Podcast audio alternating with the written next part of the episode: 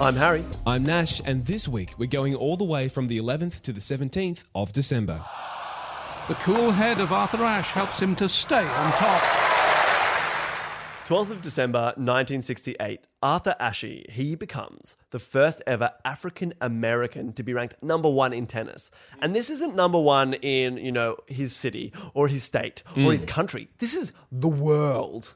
Probably in other galaxies as well. Star Trek's speaking about him even. In different parallel universes, some universes where like it's not even a big deal that he's number one because everybody's number one. Okay, well, But don't if, if we're all winners, and don't play nobody's down. specials- Don't play down. Um, He's okay, amazing. all right. H- Have you been ranked number 1 in anything ever? No, the, my greatest achievement is that I'm the firstborn in my family. But that doesn't make you the best.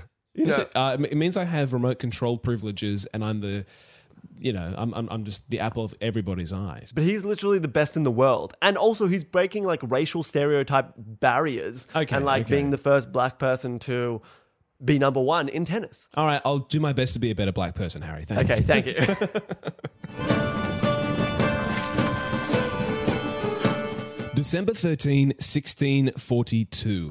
Abel Tasman discovers, you see, I'm doing air quotes here. yeah, I can see. I don't know if the listeners can see that, but he is doing air quotes Maybe we with can two chuck in a- fingers up and down. Chucking a sound effect for the. Eh, Abel Tasman discovers New Zealand. Right. Yeah. So Abel Tasman, he was this Dutch navigator who's an explorer, and he was going around all the places in the southern hemisphere, All of the places. all the places, namely the um, you know Tasmania. Tasmania or Van Diemen's Land as he dubbed it, right? Yeah, weird, hey? He finds Tasmania and calls it Van Diemen's Land.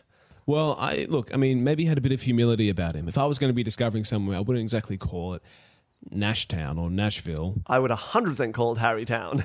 I wouldn't even think twice. Like, that is Harrytown, the only name. Population one. It's it'd be you. It'd be the coolest town ever, obviously. Come on over to Harrytown. Right, so he's he's exploring this Abel Tasman guy. Yeah, so Abel Tasman, he's going around, he's exploring, and he comes across New Zealand. He is one of the first, if not the first, European to lay eyes on New Zealand. So why is New Zealand called New Zealand? You might be wondering. I, I am answer. Because I mean, you know, New South Wales is called New South Wales because it reminded Europeans of South Wales. Isn't South Wales like dreary and, and wet? Yeah, New it- South Wales is quite hot and dry. Yeah, I- I- that's Generally. the, that's the, th- the funny thing about these uh, European Europeans. explorers naming foreign lands after places that have nothing to do with them. Fond memory, perhaps. Fond memories. Fond memories. Either way, so Tell New us, Zealand is named after a Dutch province by the name of, you guessed it, Zealand. Zealand. Yeah, that's it.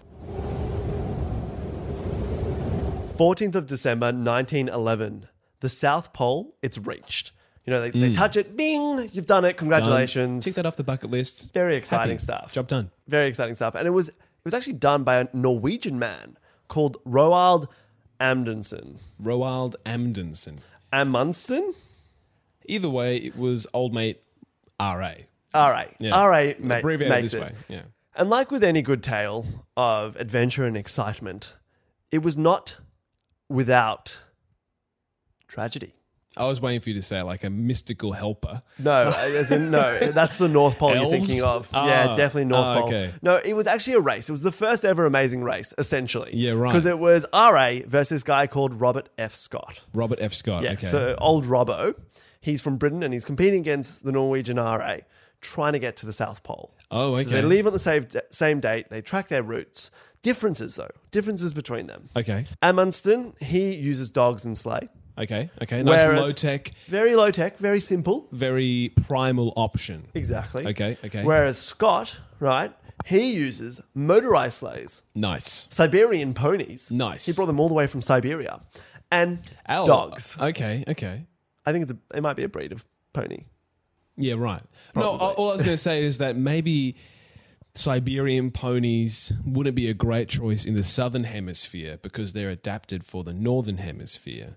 Well, if they're anything like a Siberian husky, they're quite well coated. Oh, okay. So they're going to withstand the cold, but I'm thinking maybe the snow is different in the southern hemisphere to the No, northern it's- I mean, hemisphere. it's all the it's same still snow. thing. Yeah, Okay. All right. Um, All right. So they're racing against each other to reach the South Pole, you know, really put their mark and their country as the first ever to reach it. So Amundsen reaches the South Pole on the 14th of December 1911. Okay. So the dogs and the sleds were successful. They worked. Scott had less luck. The motorized sled, they break down. The ponies had to be shot and killed. Oh. And the dogs uh, were My Little released. Ponies, ah. Yeah, My Little Pony shot in the face. um, essentially, he was pretty stuck. He ended up getting to the South Pole by mid January. Okay. Good job, you've made it. But he's still got to go back. By this point in mid January, Amundsen, he's already made it back to base camp. He's safe, he's chill. Scott has to now make it back, and uh, the weather doesn't like him. They start hiking back, him and his crew. Most of them end up dying, including Robert F. Scott, the second man to make it to the South Pole. He's found a year later frozen in the ice. Oh, no. Um, suffice to say, Amundsen, he won the amazing race. He won that trip around the world, and I guess losing was a bit worse for Robert F. Scott.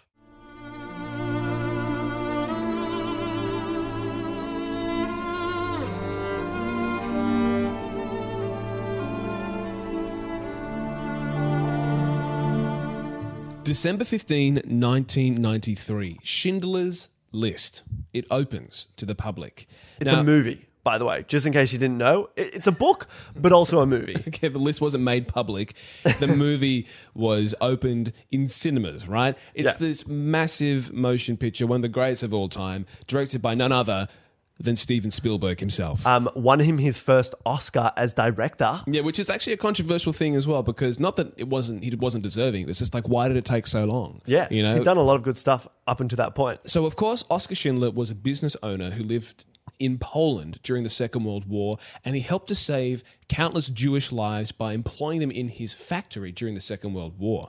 And in the film, Oscar Schindler was portrayed by Liam Neeson. It's a good film. It's Oh, very awesome moving. film. And the soundtrack, you heard a bit at the beginning of this segment, but oh my God. Yeah, definitely. So, funny thing, perhaps you might be wondering is there an Australian connection to this film? And if you weren't wondering that, you're probably You in are the vast now. majority. You, You are, are now. now. Yeah, Yeah. you are now. So, there actually is. Because Schindler's List was actually adapted from a book called Schindler's Ark, which was written by the Australian author Thomas Keneally. Well, there you go. The relation. I think also the fact that we have lifts in Australia. And uh, I think you were the one that told me. Oh, yeah, how did I forget that? Yeah. Do you want to just tell us what you told me before? Just quickly, if you the can most- get. For me, the most uplifting part about Schindler's List, this whole Schindler's so- story, is that there is a lift company here in Australia called Schindler. No, I think it's one and the same. They make Schindler's lifts. Yeah. So it is very uplifting. yeah, yeah. From a sad tale comes great heights. It has its ups and downs. Oi.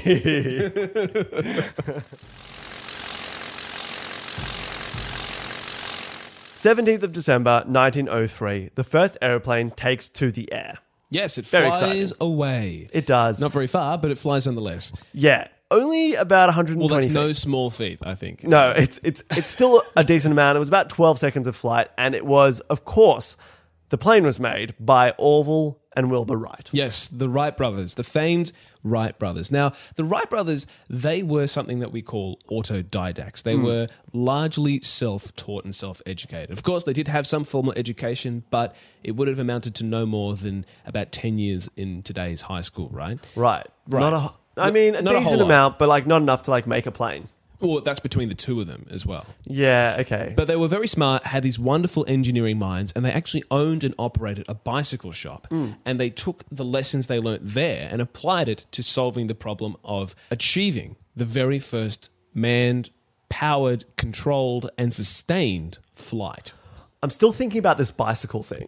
Okay. Do you reckon ET was inspired by the Wright brothers? A flying bicycle? Oh, Hundred percent, hundred percent. kind of makes sense now. ET didn't want to phone home. He wanted to phone the Wright brothers. Direct call. Guys, this is what you've done. This is how your bike shop should have been. Definitely. Um, Unfortunately, that does take us to the end in another week in history. Join us back here next week as we take you to a time before you were born.